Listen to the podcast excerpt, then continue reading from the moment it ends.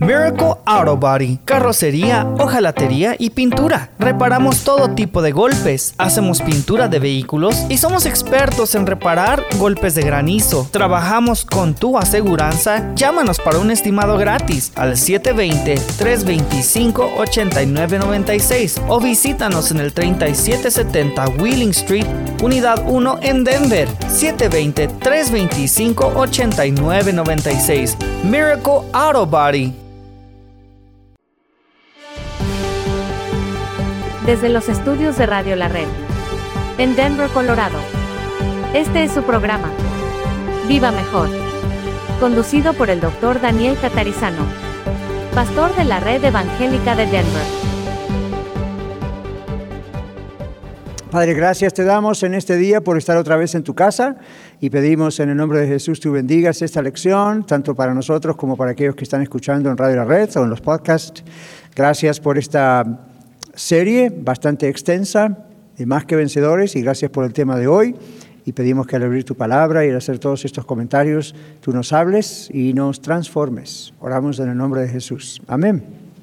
Bueno, hoy en esta versión de la, ah, de la serie Más que Vencedores, vamos a estar hablando acerca de vituperar, venciendo el pecado de vituperar. Es una palabra que hemos visto en la Biblia muchas veces y no siempre se sabe exactamente lo que significa.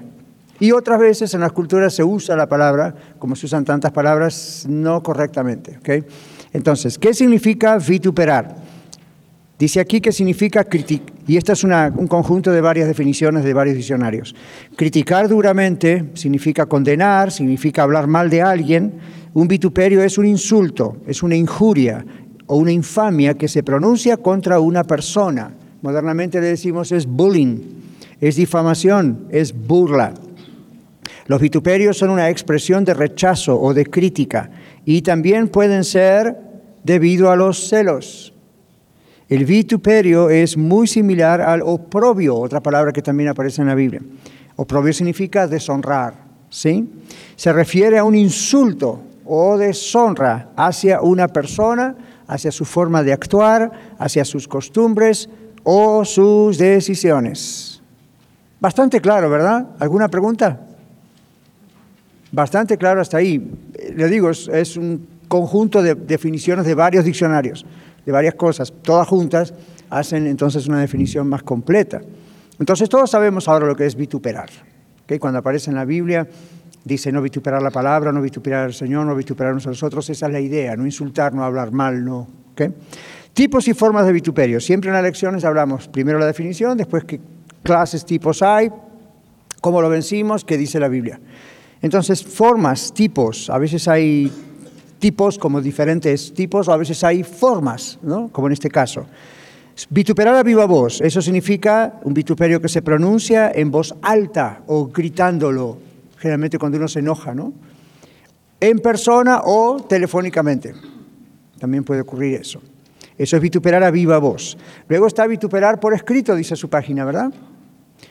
Esto se hace a veces a modo de carta, en una nota, en un texto, en el teléfono, o publicación en los medios sociales, o en cartelones que se ponen allí. Medios sociales, Facebook, ¿han visto?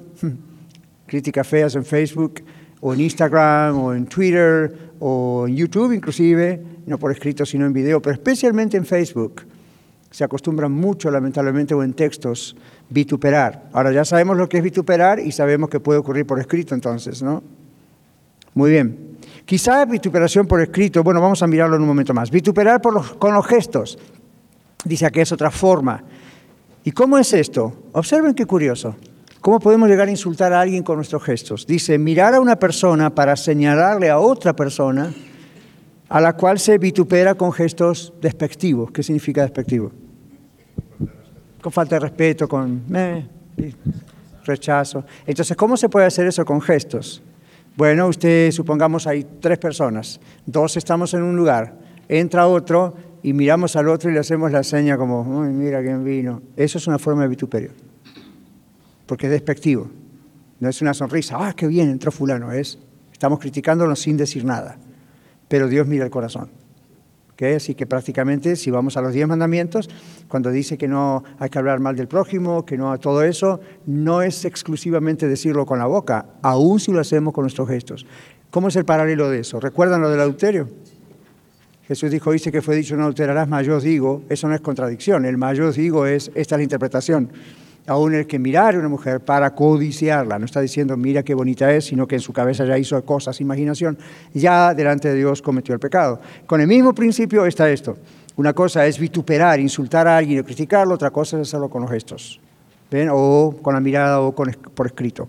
Ahora vamos a los medios sociales. Esta es una de las formas de vituperio más comunes en nuestra época. La necesidad de quejarnos contra todo lo que no vaya de acuerdo con nuestras ideas surge de nuestra naturaleza pecaminosa y se aprecia especialmente en los medios sociales, Facebook, Twitter, YouTube y otros. ¿Dónde? Escuchen bien qué interesante esto. En los medios sociales podemos despojarnos de nuestra identidad legal. ¿Qué quiere decir eso? Uno podría tener hasta cualquier seudónimo, cualquier nombre. ¿Han visto eso? Hay gente que hace eso. En vez de decir, este es el Facebook de Daniel, dicen este es el Facebook de... pone cualquier cosa. Entonces se esconde detrás de eso, para no dar la cara. Entonces, uno puede, dice, despojarse de nuestra identidad legal. Y filtros. Hay muchas personas que no dirían algo a otra mirándola a los ojos, pero sí son capaces de decírselo por escrito, no hay filtro.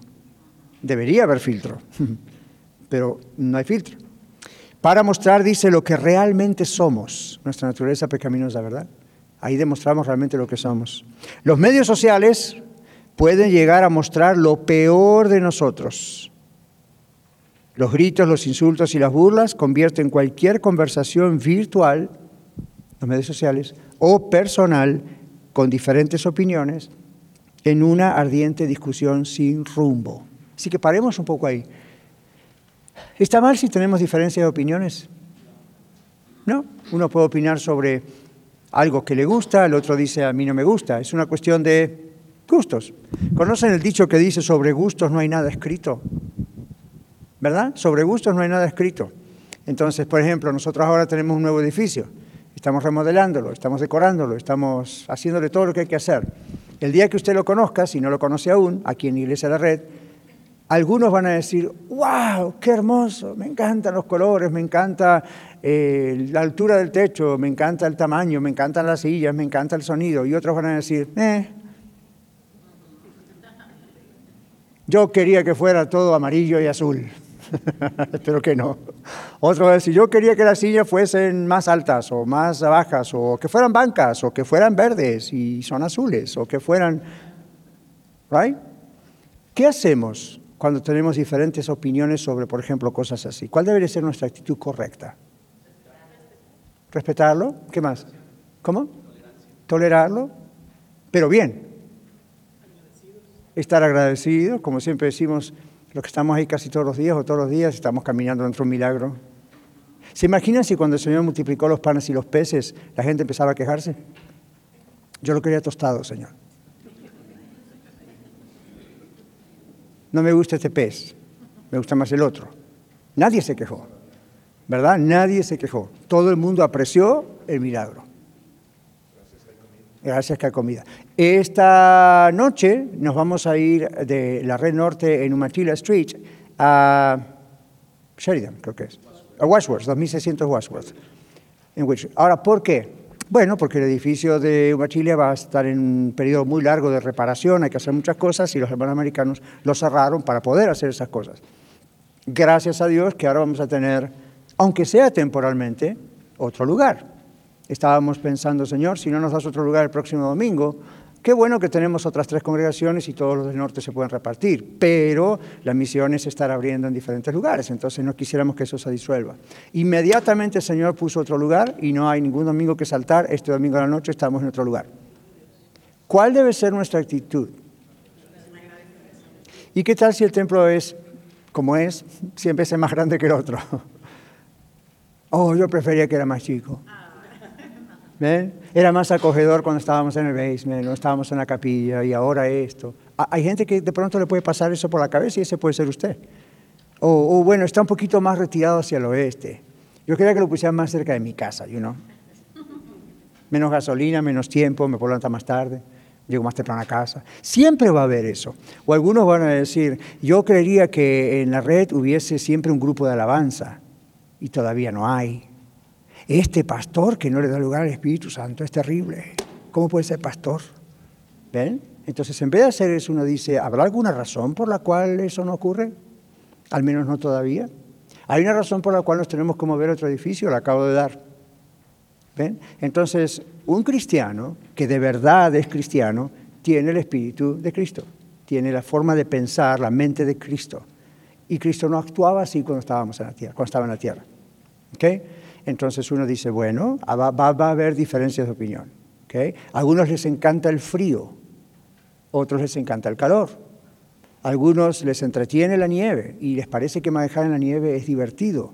Otros oran más que nunca en el viaje, cuando tienen que estar en la nieve. ¿Ven? Entonces, um, usted, va, usted va, va a escuchar. Y de ahí esas las cosas son sencillas. Cuando vayamos a otras cosas como la lección, el mensaje, la ropa, eh, o cosas más profundas, ¿no es cierto? Así que tocan nuestra vida. Siempre puede haber una diferencia de opinión. Donde no debe haber diferencias en la doctrina.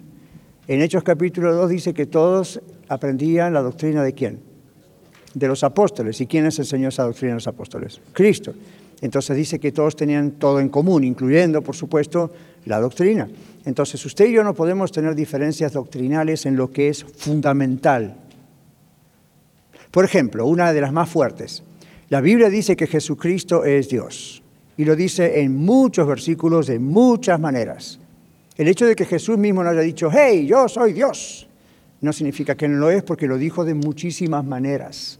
Cuando dijo, yo soy el Hijo del Hombre, si usted va al profeta Daniel, que es el que usa ese título, está hablando de Dios, el Hijo, ¿ve? Y está hablando de quién es Él, etc. En la carta de Tito dice nuestro Dios y Señor Jesucristo.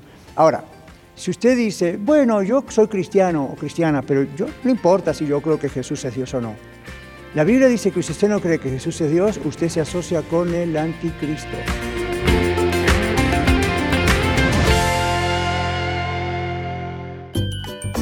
Quédese con nosotros. Regresamos después de esta pausa. Compartiendo la verdad en amor. Radio La Red. Hola, ¿qué tal? Ya estoy de regreso. Soy Ángel Super Sound, DJ de música cristiana. ¿DJ de música cristiana? Sí, soy Ángel Super Sound, DJ, y puedes invitarme o contratarme a tu boda al 720-327-5099 y puedo tocar en tus 15 años, evento de la iglesia, conciertos, etc. Ángel Super Sound, DJ. Angel Super Sound. 720-327-5099. 720-327-5099. Angel Super Sound. Queridos hermanos y amigos, les habla Dino de Dinos Locksmith. Muchas gracias por su preferencia y apoyo. Para cualquier trabajo que tenga usted, si le rompieron su ignition, le dañaron su chapa de la puerta, llámenos, nosotros le podemos ayudar. Para llaves de chip, controles originales, será un gusto poder ayudarles. Llámenos, mi teléfono es 303-472-5108. También le podemos ayudar en todo el área metropolitana de Denver. Dios les bendiga. Mi teléfono una vez más, 303-472-5108. Hoy, como todos los días, patrocina nuestro programa Iglesia La Red, Red Evangélica de Denver. Somos una familia multicongregacional que Dios está formando. Nos reunimos durante los servicios de fin de semana para adorar y estudiar juntos la palabra de Dios. Además, nos conectamos entre nosotros durante toda la semana y servimos a nuestra ciudad y al mundo que nos rodea. Si usted aún no pertenece a una iglesia cristiana local, sería un honor conocerle. En Aurora estamos en el 13231 East Mississippi Avenue. En Denver, en el 5001 de Umatilla Street, junto a la Avenida 50. Y en Arvada, en el 14605 al oeste de la Avenida 64. Y en Lakewood, en el 555 de South Deep Street. Visítenos en iglesialareddenver.org o llámenos al 720-325-7282 720-325-7282. Le esperamos.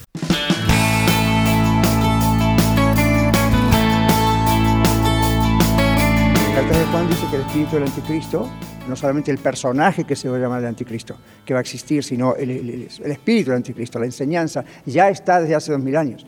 ¿Y cómo está? En esas iglesias o denominaciones que dicen, no, Jesucristo no era todo Dios y todo hombre, era simplemente un gran hombre. Ajá, Ese es el espíritu del anticristo. Y sin embargo cantan nuestros himnos. Y sin embargo leen nuestras Biblias. Y sin embargo se parecen muchísimo. La Biblia dice, si una persona dice que Jesucristo no ha venido en carne, Dios no ha venido en carne, no es de Dios. No importa si se bautizó, si toma la cena, si predica, si va a una iglesia así. No, esa persona no. Entonces, no podemos tener diferencias en eso. O creemos lo que la Biblia dice acerca de Jesús o sencillamente no lo creemos. Creemos otra idea falsa. Ahora, ¿en qué cosas podríamos tener diferencias de opinión que no son estrictamente doctrinales, fundamentales? No tienen que ver con la salvación. ¿Qué hablaba yo del sermón pasado? Claro, el sermón pasado estábamos hablando acerca del milenio, la tribulación, la segunda venida. Todos estamos de acuerdo, no es que coincidimos, estamos de acuerdo en que Jesucristo va a venir, va a ser visible, todo ojo le verá, ah, va a haber una tribulación, va a haber un arrebatamiento de la iglesia. Verdaderos cristianos bíblicos, nadie discute eso.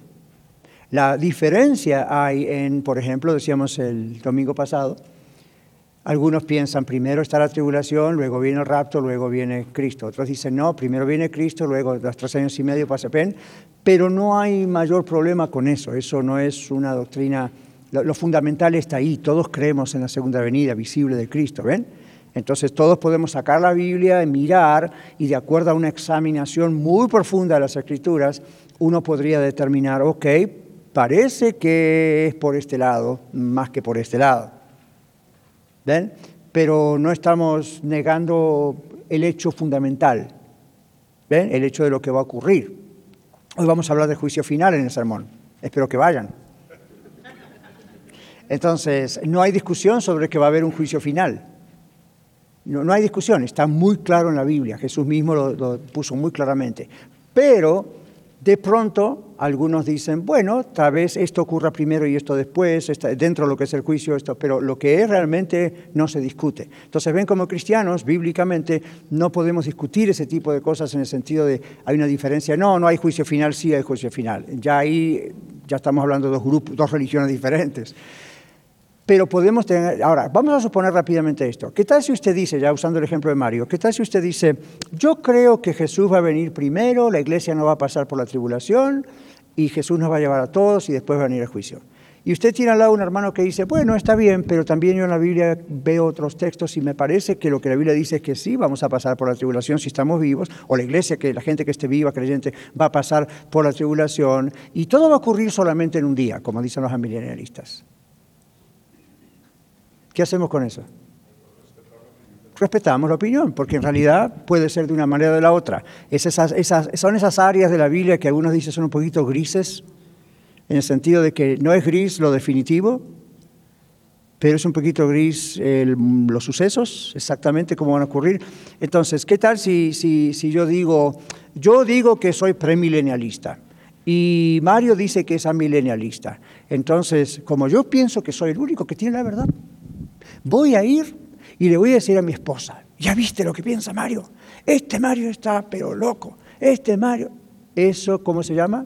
Vituperio. En vez de respetar a mi hermano. ¿Sí? Mario.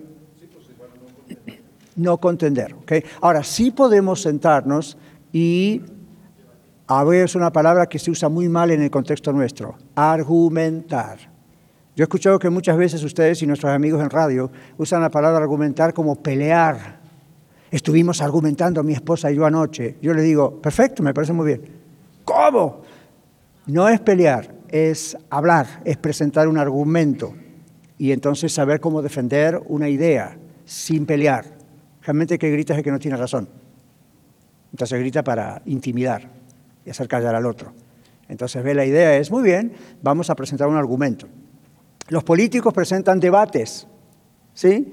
Entonces, ¿qué, supuestamente, ¿qué se espera cuando un periodista le pregunta a un moderador, le dice, ¿usted qué piensa del aborto y usted qué piensa del aborto? Por decir algo. Que cada uno presente sus, ¿qué? Argumentos en pro o en contra. Y tienen que presentar argumentos genuinos. No pueden decir, yo siento que no debería haber aborto. Yo siento, dice el otro, que sí debería haber aborto. Si yo fuera el moderador de ese debate, le diría al pueblo, no le importa lo que usted siente. El pueblo quiere saber por qué usted apoya o por qué usted no apoya. La fe cristiana es una fe histórica y es una fe lógica, basada en las escrituras, no en la visión de uno que andaba por allí y le dio una visión o un sueño. Está basado en efectos eh, escriturales comprobables e históricos. Entonces, la fe, aun cuando uno tiene que creer lo que no puede ver, no quiere decir que eso no sea lógico. ¿Ven? Entonces, otra vez, cuando vituperamos a alguien es cuando manchamos el nombre de la persona, la reputación de la persona, porque piensa diferente que nosotros. Ahora, ¿qué tal si nosotros decimos, bueno, pero tenemos que hablar eh, de una persona que es atea, es decir, no cree en la existencia de Dios? O tenemos que hablarle o, pensar en, gente de otras religiones que, están equivocados. ¿Eso es vituperar? No, mientras que usted no llegue al vituperio de esas personas. Entonces uno, como decimos en Radio La Red, Dice el libro de Efesios, debemos hablar la verdad en amor. Eso no significa estar de acuerdo con esas religiones, sino respetar la dignidad humana. ¿Ven? Entonces, cuando hablamos con otros, entre nosotros o con otras personas que no creen lo que nosotros creemos, siempre hay un nivel de respeto, tiene que haber respeto. No estamos de acuerdo, pero hay respeto y luego no estamos ahí toca, toca, toca, toca, toca, atrás diciendo este es esto, esto es lo otro. ¿okay? Entonces yo sé que eso es una cosa más extrema de lo que usualmente ocurre en los círculos familiares y iglesias y la escuela, el trabajo de los vituperios, pero uh, hay que tener muchísimo cuidado porque la Biblia dice que tenemos que cuidar nuestra boca. ¿okay? Y no está hablando del dentista, está hablando de nuestra lengua. Vituperar cuando creamos memes. Todos saben lo que son los memes, están de moda los memes, ¿verdad? Para los que no saben, dicen acá, los memes son composiciones gráficas en las cuales se ponen en ridículo a alguien o se manifiestan ideas negativas contra un producto, una empresa, un político, cualquier persona. Ya vieron, ¿verdad? Hacen un dibujito, hoy en día toman Photoshop o lo que sea y transforman la cara de alguien. Dice meme, no nene, ¿eh? memes. Los fanáticos no tienen límites para expresar su descontento. Ya, no toquemos el tema del Mundial. Yo no soy fanático del fútbol, pero por razones obvias no hablemos del Mundial. Por lo menos no esta semana, Mario. Vamos a ver qué pasa la otra semana. Pero, por ejemplo, con el presidente Biden. Hay toda clase de memes en contra del presidente. Y yo digo, bueno, yo entiendo que no estemos de acuerdo o estemos de acuerdo, eso es up to you, up to me, ¿verdad? Cada uno opinará lo que opinará sobre el presidente. Lo que no me parece bueno es que se ridiculice aún la imagen, las caras y todos los problemas que obviamente el presidente tiene demostrado con memes.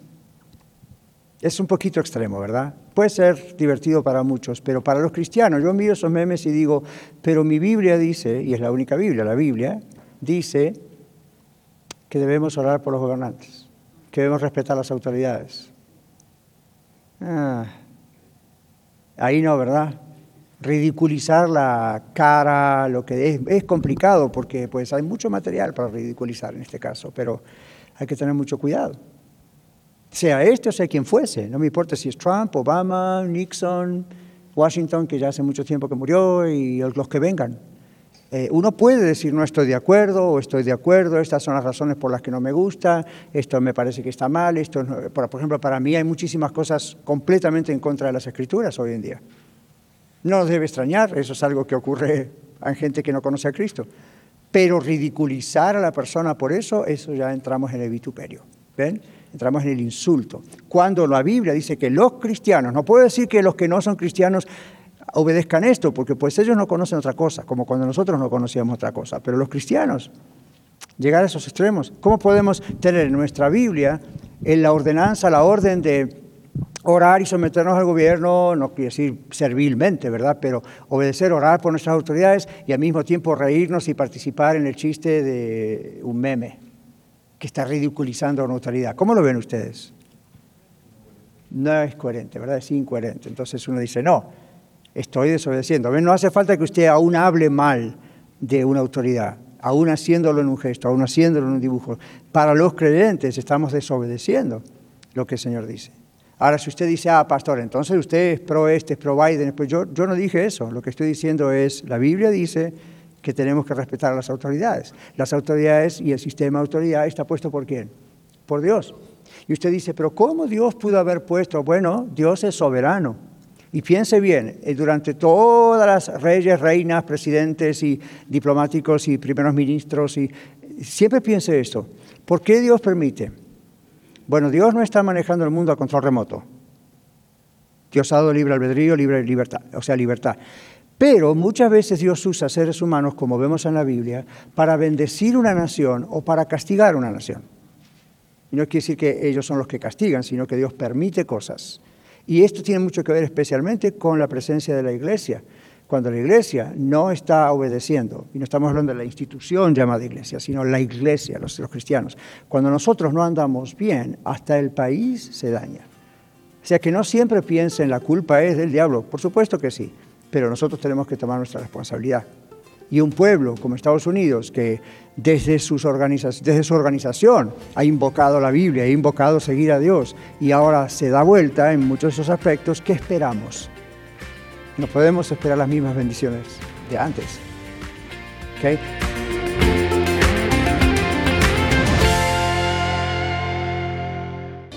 Con 10.000 watts de potencia para todo el estado de Colorado. 1650 AM KBJD Denver, estación de Red Evangélica de Denver. Radio La Red, compartiendo la verdad en amor. NRS Diesel se pone a sus órdenes para la venta de partes nuevas y usadas para camiones con motores Hino y Freightliner. Visítenos en nrsdiesel.com, nrsdiesel.com para más información.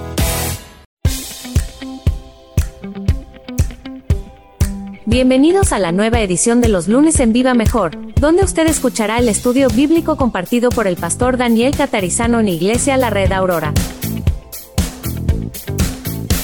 ¿Qué haría usted si usted tiene hijos y siempre lo obedecen? ¿Y qué haría usted cuando de pronto esos hijos que siempre lo obedecían, de pronto se empiezan a rebelar? ¿Los trataría exactamente igual? Fíjese que no les dije los amaría igual. Claro que los amaría. Pero ¿trataría igual? ¿Les daría los mismos derechos? Usted dice, mi hijo ya tiene 16, 17 años, una hija, aunque sea con un permiso ya le puedo dar un carro. Usted dice, bueno, ok, legalmente lo puede hacer. Y de pronto se empieza a drogar o emborrachar o no respetar las leyes y golpea a uno, golpea a otro, rompe su carro. ¿Usted qué haría? Oh, le voy a regalar otro mejor, a lo mejor otro carro más caro. Le va a crear responsabilidad. No, ¿verdad que no? A usted le va a salir más caro y a ese hijo, a esa hija también. Entonces, ¿qué hace uno ahí? Micro lección de paternidad. Dame las llaves y olvídate del carro, mijito. ¿Quieres ser adulto? Aprenda a ser adulto y después le doy un carro. Pero ni tú, ni la familia, ni la ciudad tienen que pagar por tu inmadurez. Cuando tengas responsabilidad, vas a tener el carro de nuevo. ¿Okay? Entonces, ¿qué hace Dios con una nación? Cuando tengas responsabilidad, cuando vuelvas a obedecer, entonces vas a tener muy buenos signatarios, vas a tener muy buena economía, vas a yo te voy a bendecir. ¿Ven? Y el libro de Proverbios está lleno de esas cosas. ¿ok? Entonces, recuerden con los memes, hay algo atrás que no es solamente esa persona. ¿De acuerdo? Vituperar creando chismes. Esto sí que es lo más común porque no todo el mundo se va a poner a hacer un meme, ¿verdad? Photoshop o en lo que sea. El pecado del chisme, ya, ya ahí hay un calificativo. El chisme es un pecado. El pecado del chisme se junta, se pega, se adhiere, dice acá, al pecado de lo que estamos hablando, que se llama vituperar. Pues los chismes siempre tienen como propósito crear o pasar información negativa acerca de otra persona. Y usted dice, pero pastor, si yo hablo bien a Carla aquí, le hablo bien acerca de Amalia, ¿eso es un chisme? No, le estoy hablando bien estoy diciendo, qué buena es Amalia, mire lo que hizo Amalia. Pero si yo le digo, ya, yo empiezo a inventar historias, o que entonces ya es un chisme, no es un halago. Lo opuesto del chisme es un halago. ¿Okay? Entonces aquí uh, chisme es una forma de vituperio. Algunos de ustedes se atrevería a decir ya, yo vencí este asunto, yo era así, yo era de hablar mal de la gente, de algo no me gustaba, tenía diferencia de opinión, religiosa, política, lo que sea, y ya enseguida se me iba la boca y hablaba, pero gracias al Señor lo vencí. ¿Alguno de ustedes pasó eso o todavía estamos todos con el vituperio? Una mano y yo, dos, ya vencimos. No tema decir yo vencí porque ¿qué van a pensar los demás? Aquí es perfecto, ese está vituperando. Cuando usted dice yo he vencido algo, le está dando gloria a Dios, porque Dios es el que le ha hecho vencer algo. Entonces usted no diga, ya no soy mentiroso. ¿Han escuchado eso? Y otro le dice, entonces está mintiendo. No, yo no dije que nunca mentí, yo dije que ya no soy mentirosa. ¿Cuál es la diferencia? Ya no es mi, aunque bíblicamente mentir una vez me hace mentirosa delante de la ley de Dios, ya no tengo el hábito de mentir, es lo que estoy diciendo, Dios me ayudó. O usted dice, ah, yo nunca robé, eso posiblemente es mentira. Pero si usted dice, yo no robo más, ya no soy un ladrón, ¿eso es mentira? No, si usted ha vencido eso. Entonces, no juega la falsa humildad, no juega el falso cristianito. Si usted realmente, Dios le ha ayudado a vencer, por ejemplo, el chisme, el vituperar lo, lo que sea, la mentira, dele gloria a Dios y diga, gracias al Señor, bendito sea el Señor, porque yo antes era ciego y ahora veo. ¿Se acuerdan? Ese testimonio de la Biblia. Antes era ciego, ahora veo. ¿Se acuerdan? ¿Quién te curó? ¿Quién te sanó los ojos Yo no sé quién es, pero antes era ciego y yo ahora veo. Y ahora después vio a Cristo, ya sabe quién es, ¿verdad? Entonces, mire si le hubiese dicho, eh, no, yo creo que lo que me está pasando es una ilusión óptica, en realidad no veo. Mentira si está viendo, no le está dando gloria a Dios. ¿Ven la idea? Entonces, si yo le pregunto a usted, ¿usted ha vencido ya el pecado de vituperar con estas formas? Si usted dice, bueno, sí, no, no, nadie, todos somos pecadores, pero yo este problema particular, gracias al Señor, gloria a Él, ya lo vencí. Si usted no dice eso, no le está dando gloria a Dios, que fue el que le ayudó a vencer. ¿Ok? Así que no vamos a fugar a qué van a decir de mí si digo que vencí. ¿Qué van a decir? ¿Van a alabar a Dios? ¿Ven? Muy bien. ¿Cómo vencí entonces el pecado de vituperar? ¿Cómo se puede vencer? Yo les pregunto, si no lo hemos vencido. ¿Cómo se puede vencer este asunto de la lengua, como dice Santiago, que es una llama que enciende un bosque? En la oración, dice Dino muy bien. ¿Y cómo sería la oración, Dino? ¿Qué le diríamos al Señor específicamente? Porque es un pecado específico. Pidiendo al Señor que cambie nuestra forma de pensar los demás. Exacto, porque ahí está la raíz. Estaba pensando a ver si iba a decir eso o si iba a decir que cambie nuestra forma de hablar. ¿De dónde viene la forma de hablar? Del pensamiento del corazón, dice la Biblia. Entonces, no es que técnicamente si no decimos exactamente así Dios no nos va a escuchar, pero lo que estamos diciendo realmente es, Señor, de donde sale la raíz es el problema, está en mi mente. Entonces cambia mi manera de pensar acerca de los demás, cambia mi manera de expresar lo que pienso. Ahora, ¿qué voy a expresar? La Biblia dice de la abundancia del corazón, o lo que pensamos, a la boca. Entonces el cambio no es de afuera hacia adentro, el cambio es de adentro hacia afuera. ¿Qué más? ¿Qué más le diría a usted? Elsa mirando las escrituras, dice la hermana Elsa. Filipenses 4 dice, por lo demás, hermanos, todo lo que es verdadero, todo lo honesto, todo lo justo, todo lo puro, todo lo amable, todo lo que es de buen nombre, si hay virtud alguna, si algo digno de alabanza, en esto pensad. Muy bien, ahí ponemos nuestra cabeza. ¿Se acuerdan que hace domingos atrás hablamos de ese texto, verdad? Con, las explicaciones de qué significaba cada cosa. Yo les sugiero que guarden siempre esas hojas. No las desechen. Una, porque son caras para la iglesia, para todos nosotros. Y otras, más que nada, para poder repasar de vez en cuando. Miren a ver, oh, pónganlas en un file, tengan la colección. Y si usted se da cuenta, esto le va a ayudar a responder a otras personas cuando le hacen estas preguntas. ¿Okay? Hasta lo puede clasificar, como yo lo tengo ahí en mi computadora, algunos puede clasificar por temas. Y si, si, yo quiero saber qué significa el chisme, voy a traer alguien me pregunte de la, de la depresión. Oh, wait, hay una lección sobre esto. Boom, y ahí lo ubica enseguida. No es un libro sobre la depresión, es una lección. ¿Okay? Como en este caso de vituperar. Así que guárdelos. Ahora, ese día hablamos acerca de ese texto que la hermana les leyó, que significa todo lo bueno, todo lo puro. Todo. En eso nos enfocamos. Ahora, si terminamos la lección o la miramos en casa y decimos, gloria a Dios, qué bonito, y la dejamos ahí, no tiene mucho efecto. ¿Ven? No tiene realmente mucho efecto. Es un poquito como esas cosas que a veces nos enseñaban en la escuela a modo de cultura general y nunca jamás la volvimos a mirar después del examen que dimos. Estudiamos para el examen en la escuela, ¿verdad? Y cuando sacamos el examen no te veo nunca más. Así tipo yo con las matemáticas cuando era jovencito. Ya me sacó las pestañas esta matemática. Ahí está, ok, pasé el test, ok, bye, por fin, nunca más. Y después uno sale a trabajar y dice, ¿cómo era que se hacía esto? ¿Ven? Entonces uno mm, dice, ¿por qué tiro los libros de la escuela? ¿O por qué los tiré de mi mente? Entonces, con la Biblia es más grande todavía. El Señor dice, si sabéis estas cosas, más bienaventurados seréis si las hicieres, si las hacen, no si las recuerdan, si las hacen. Entonces, estas cosas, como el texto de Filipenses, estas son cosas que uno ora, le pide al Señor que cambie nuestra mente, renueve nuestra mente, como dice Pablo en otro texto, y las pone en práctica. Entonces, ¿qué va a pasar? Dios nos pone a prueba llega el momento de la tentación de injuriar a alguien, de ofender a alguien, con cualquiera de estos métodos que hicimos. Y ese es el momento donde Dios dice, ajá, ajá, ajá, ajá, ajá, ajá recuerda, y uno se frena. ¿Han experimentado eso? Y cuando uno se frena, ¡ay! Casi le digo, wow, no lo dije, no dije el chisme. Aparte de eso, como si esto fuera poco, diría un vendedor,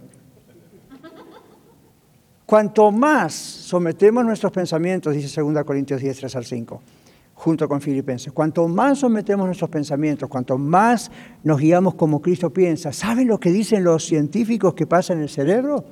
Después de 21 o 30 días se crea el hábito y las neuronas hacen un cambio adentro y se acostumbra uno a no hacer lo que hacía mal. ¿Qué tal? Y ahora usted dice, a ver, no necesitamos la palabra de Dios, necesitamos los científicos. No, porque curiosamente no funciona sin la palabra de Dios. La gente vuelve a su hábito después de un tiempo. Yo lo he visto en mi profesión. Después de un tiempo, vuelven otra vez a aparecer, meses después. Y dicen, yo hice aquello que me enseñaron, esa terapia, y 21 días, 28 días, y, y resulta que ya por 3, 4, 6 meses, wow, lo pasé bien, creí que ya lo había vencido, y ahora otra vez caí. Porque la Biblia dice que hay que ir a la raíz del asunto. Es como cuando uno poda un árbol, ¿verdad? Si uno lo poda, ¿qué va a pasar la próxima temporada? Y hasta mejor. Esa es la idea de la poda. En cambio, si uno lo arranca de raíz, no va a volver ese árbol, ya murió eso. Entonces lo que el Señor quiere es que dice, hagan, haced morir en vosotros, y está la lista. No dice poden esto, decórenlo, agárrenlo de raíz y sáquenlo. ¿Ven? Eso es lo que la psicología no puede hacer. Eso es lo que la consejería no puede hacer. Entonces, por arriba. Esto es lo que la Biblia dice que sí se puede hacer. Ok, vamos a estos textos bíblicos. Miguel nos va a ayudar con el micrófono. Tenemos Éxodo 20, Segunda Reyes 19, Isaías 37, Job 19 y así. Tenemos varios textos. Vamos con el primero, Éxodo 20, 16, un solo versículo. Éxodo 20, 16, por favor. No hables contra tu prójimo falsos testimonios.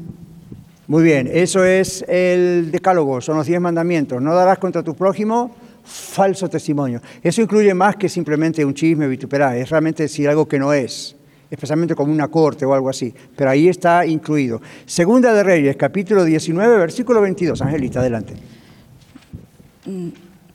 ¿A quién has vituperado y blasfemado? ¿Y contra quién has alzado la voz y levantado en alto tus ojos? Contra el Santo de Israel. Ok, ven que tiene signo de preguntas, ¿no? Es, es como quien diría hoy, ¿con quién te estás metiendo? ¿Con Dios? ¿Cuál va a ser el resultado de eso? Terrible. Doom. Entonces ahí aparece vituperar contra Dios. ¡Wow! Nadie puede salvarse vituperando contra Dios. Isaías capítulo 37, versículo 23. Víctor. ¿A quién vituperaste y a quién blasfemaste? ¿Contra quién has alzado tu voz y levantado tus ojos en alto? contra el santo de Israel. Ajá. ¿Ven el orgullo, ven la arrogancia de un insignificante ser humano pidiéndole a Dios cuentas? ¿Y usted viene que en la vida moderna pasa eso? ¿Por qué Dios permitió que cual cosa? Eso es vituperar contra Dios. ¿Cómo le va a pedir cuentas a Dios si está hablando mal de Dios? ¿No tiene temor a Dios? ¿No tiene temor de la santidad de Dios? No, hay gente que no. Entonces se atreve a pedirle cuentas a Dios y a hablar mal de Él de esa manera. Job capítulo 19, versículo 3. ¿Quién lo tiene? No veo quién lo tiene. Job capítulo 19, versículo 3. Aquí Blanca Lilia. Dice, ya me habéis vituperado diez veces, ¿no os avergonzáis de injuriarme? ¿Se acuerdan los amigos de Job? Con amigos como ese, ¿quién quiere enemigos? Dice alguno, ¿verdad? Ahora, algunas cosas que ellos dijeron, hmm, había cierta razón en ello. La manera en que lo dijeron. Ven, ahí no estaba la verdad en amor. Y Job se queja diez veces. Y al final se queja. Tanto, tanto problema tuvo Job con esos amigos que trataron supuestamente de orientarlo, que al final del libro de Job, Dios habla a Job y hasta que, escuche esto, hasta que Job no perdona a sus amigos, básicamente intercede por ellos, Dios no los perdona. ¡Au! ¿Ven? Entonces el vituperio de esos amigos a Job todas las cosas que los insultos, ¿ven? Y dice, ¿hasta cuándo? Dice Job. ¿Ok? Ok. Salmo 69, 9, Ediberto. Porque el celo por tu casa me ha consumido y los vituperios de los que te injurian han caído sobre mí. ¿Qué es el celo de tu casa? ¿Qué interpretan por eso? Porque celo no es como el celo romántico de que me engañó con otra. Eh, ¿A qué se refiere cuando Dios dice el celo, o esta persona dice el celo de tu casa me consume? Bueno, proteger, cuidar, viceversa. ¿Qué más? El respeto. ¿Qué siente usted por la casa de Dios?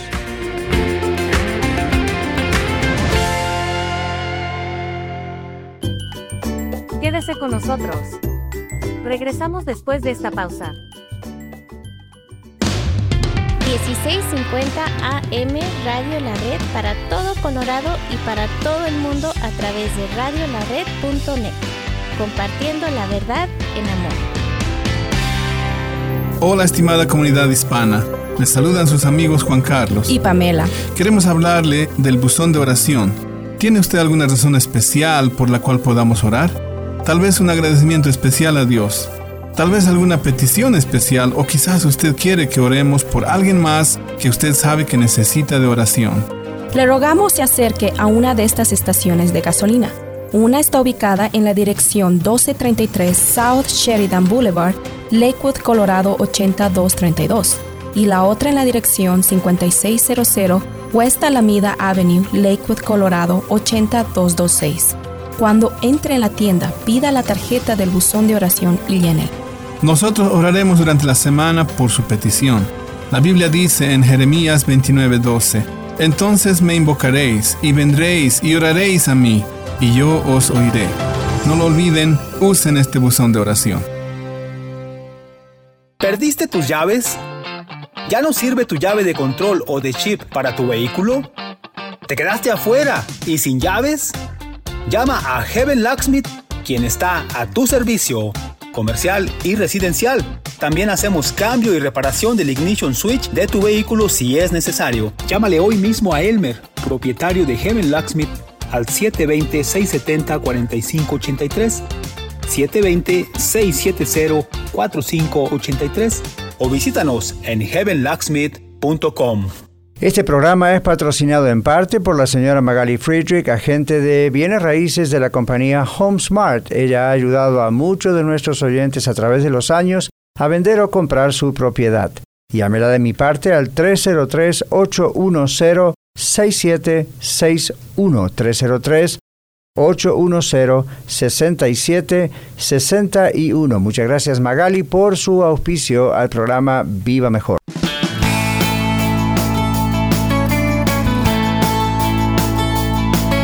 ¿Qué siente usted por la iglesia de Dios? Entonces, ¿hablaría mal de la iglesia de Dios? ¿Hablaría mal de la casa de Dios? A mí cuando me habla mal de iglesia de la red, yo tengo que cerrar los puños y metérmelos en la bolsa, porque si me puede salir el hombre de la carne y puede ser violento. En el celo romántico es un celo de protección, porque usted dice, esto es mío, y yo lo amo, y entonces la Biblia dice que Dios cela a sus hijos, a usted y a mí, no con ese celo tipo romántico. ¿Cómo van a adorar a ídolos? Yo los creo, son míos. El celo de tu casa me consume, eso no es idolatría al templo es la idea de donde está la presencia de Dios, ¿verdad? Y luego que dice los injurios, ven la reacción ante los injurios, es muy grave, todas estas cosas hablan del temor de Dios. Mateo 5, 11, Carla. Bienaventurados sois cuando por mi causa os vituperen y os persigan y digan toda clase de mal contra vosotros, mintiendo. ¿Qué hace usted si escucha a un familiar, un compañero de escuela, universidad, trabajo, un amigo, alguien de otra iglesia, que vitupera contra usted porque usted es un fiel cristiano? Se enoja, le pone nervioso, escribe algo en Facebook y vitupera a usted, dice, gloria al Señor, otros ven en mí a Cristo. Jesús dice, bienaventurados. ¿Qué significa bienaventurado? Bendito, feliz, ¿ok? Aquel que sufre burla. Si usted diga, ah, come on, pastor, ¿qué estaba diciendo el Señor cuando escribió eso? ¿No ve él como yo sufro si mi papá, mi mamá, mis hermanos, mi concuño, mi esposa, mi esposo me insultan porque vengo a la iglesia, porque soy de Cristo? ¿Quién puede ser feliz así? ¿Y quién le dijo a usted que Dios lo llamó a ser feliz? No de la manera que el mundo piensa. El ser cristiano no es cómodo, no es siempre feliz. ¿Ve? Entonces, ah, diga, bueno, bendito sea el Señor, obviamente en mí a Cristo. Más bien tendríamos que preocuparnos cuando nadie nos critica. El otro día alguien me hablaba de que hace unos años atrás alguien estaba criticando Iglesia en la Red. Y yo le dije, no nos defienda. No se preocupe por defender a su pastor o defender a su iglesia. Yo como dije recién, por dentro uno, no, no, no. No. ¿Por qué, pastor? Bueno, algo bien estaremos haciendo porque si no, no habría críticas. Si hablásemos igual que todo el mundo, si no enfrentásemos la sana doctrina como debe ser, si no, y no, si la alabanza para nosotros fuese un hermoso entretenimiento, estaríamos bien con todos. ¿Por qué menciono esas cosas? Porque son justamente las cosas donde vienen las críticas, los temas por los cuales... Entonces, no vamos a hacer la arrogancia, o no vamos a ir a la arrogancia de decir, ah, jaja, ahora sí, porque estamos, ya llegamos. Vamos a decir, el Señor nos dijo, bienaventurados sois, cuando por causa de Él, porque somos salvos por Él, porque predicamos a Cristo, nuestra familia, cónyuges, compañeros de trabajo, la calle, los medios, lo que sea, otros, nos vituperan, es decir, hablan mal de nosotros. Pablo decía que se gozaban llevar las marcas de Cristo. Y eso no tiene nada que ver con el estigmata que los católicos dicen y piensan que les salieron heridas o les sale sangre en la frente como a Cristo. Eso es más una burla que otra cosa, lamentablemente. Estamos diciendo, evidentemente, Jesús dijo, si me persiguieron a mí, a vosotros también. Entonces es como que sospechoso cuando usted dice, yo soy de Cristo y estoy comprometido y soy fiel y nunca nadie lo critica. ¿No será porque es anónimo? Es como si usted dice, a la escuela. Cuando sus hijos vengan y digan, papá, mamá, en la escuela, en el, kinder hoy en día, miren, o en la universidad, de punta a punta, sí, mis compañeros se burlan de mí o me critican porque yo no soy como ellos o porque yo soy cristiano, felicítelos y dígales, bendito sea el Señor. Y ¿cómo, mamá? A mí no me gusta esto. Por supuesto que no. Pero evidentemente no estás negando a Cristo, no estás, no estás ocultándote, esa es la manera de negar a Cristo, para no sentirte mal. Bendito sea el Señor, eso es lo que pasa con los cristianos.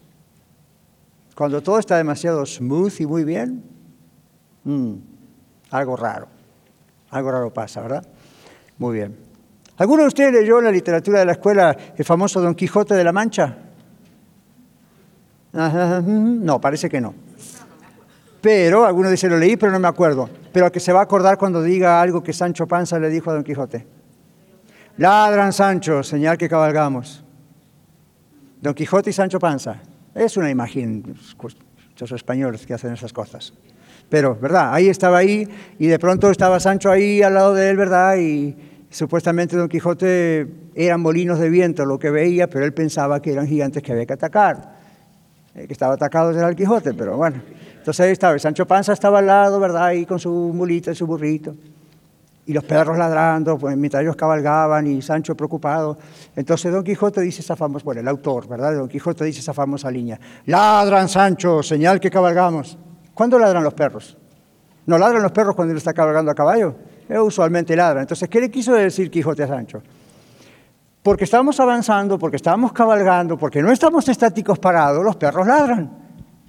Si estuviésemos acá parados, los perros nos mirarían y no harían nada.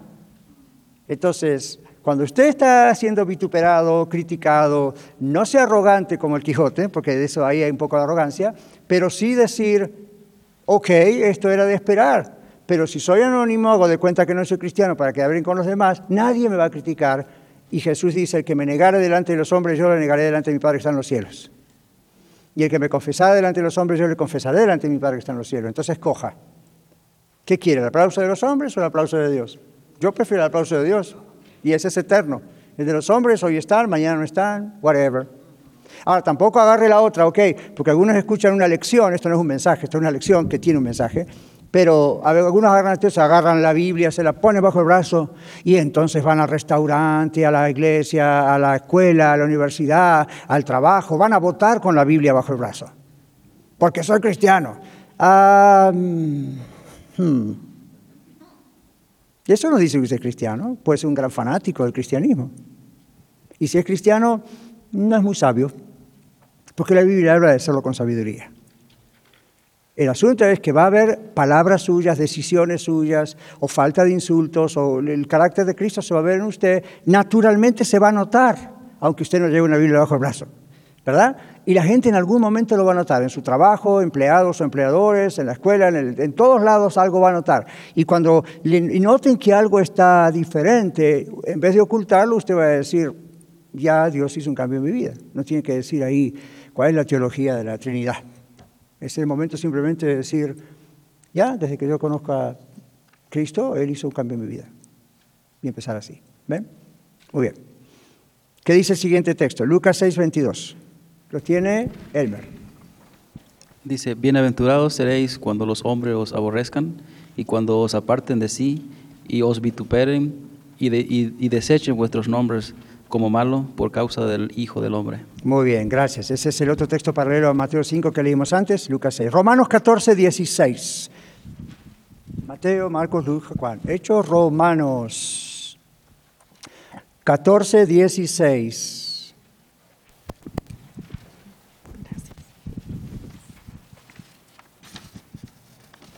Romanos 14, 16. Dice, no sea pues vituperado vuestro bien que no sea insultado vuestro bien. Claro, al leerlo en el contexto entenderíamos mejor, ¿no es cierto?, cómo se debe hacer. Entonces, que otros nos vituperen, eso va a ocurrir, que no sea vituperado vuestro bien. Segunda Corintios 6, 3. Ahí atrás, Cristina, Segunda Corintios 6, 3, allá al fondo.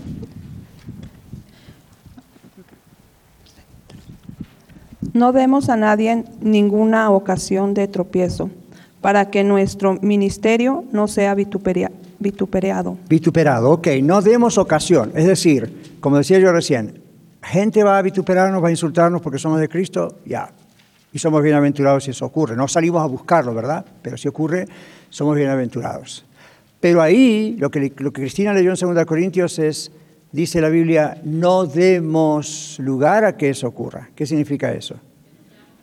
No provoquemos nosotros, exacto Ana, no provoquemos eso que eso va a ocurrir, pero no lo provoquemos. Por eso yo decía, ah, con la Biblia bajo el brazo, está provocando algo que no es necesario provocar. ¿Ok? Ese es un simple ejemplo. El último texto está en Primera de Pedro capítulo 4, versículo 14, y Vicencio lo va a leer. Primera Pedro 4, 14. Si sois vituperados por el nombre de Cristo, sois bienaventurados, porque el, el, glorioso Espíritu de Dios reposa sobre vosotros, ciertamente de parte de Dios. Él es blasfemado. pero por nuestro es por nosotros es glorioso, glorificado, perdón. Amén. So, imagínense, ¿cómo empieza ese texto?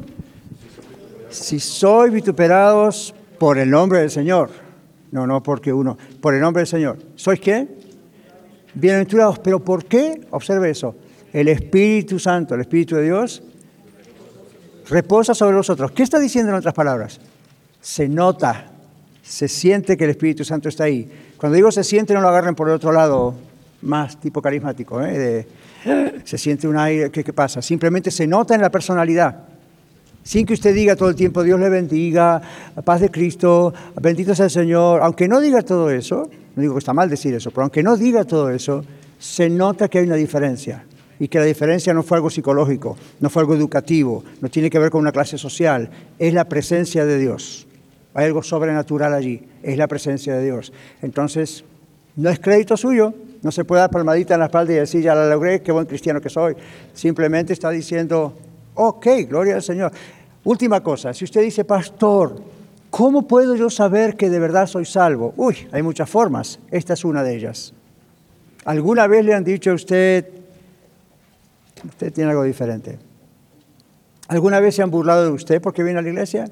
¿O se han burlado de usted aún más profundamente porque es de Cristo y cuando sus amigos dicen vamos a robar esto, usted no lo hace? ¿O cuando dicen vamos a hablar mal de este, usted no lo hace? Y no queda como un religioso obsoleto, sino simplemente dice, este hombre, esta mujer es diferente. Usted está, Cristo está siendo visto en usted. Eso no ocurre con un no creyente.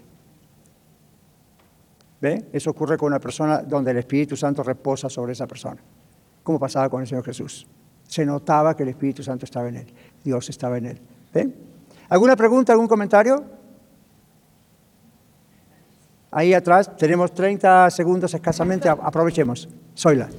Pastor, yo tengo una pregunta con respecto al domingo pasado. Oh, me llevé una duda, no muy sé. Muy bien, muy bien. Eh, cuando usted dijo, me parece que lo dijo en dos veces, que Judas había apostatado.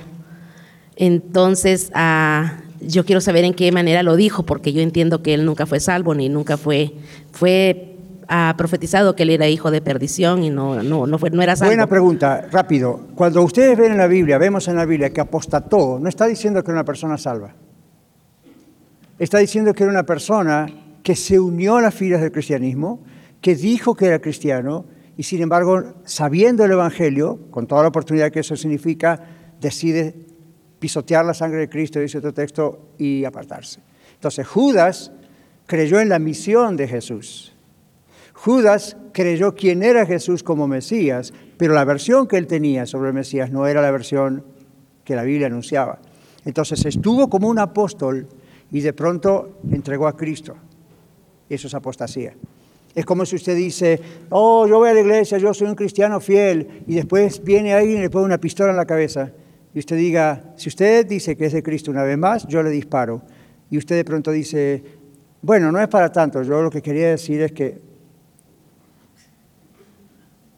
¿Qué va a decir un verdadero cristiano?